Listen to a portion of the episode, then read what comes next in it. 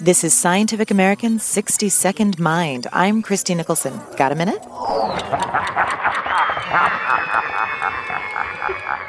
That's right, it's time to get scared. Nightmare on Elm Street, Psycho, Texas Chainsaw Massacre.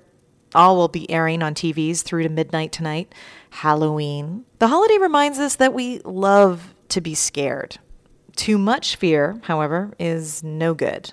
At the extreme are phobias. Research out of Boston University's Center for Anxiety finds that nearly a third of us experience an anxiety disorder at some point.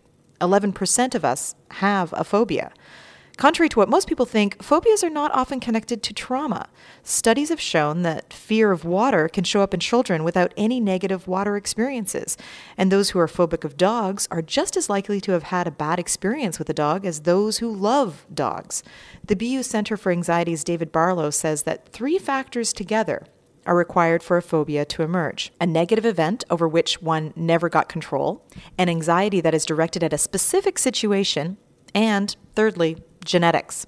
Therapy may require medication or emotional control or an intense exposure to the feared situation. Fortunately, phobias are among the most treatable of all psychological conditions, so don't be afraid to try. Thanks for the minute.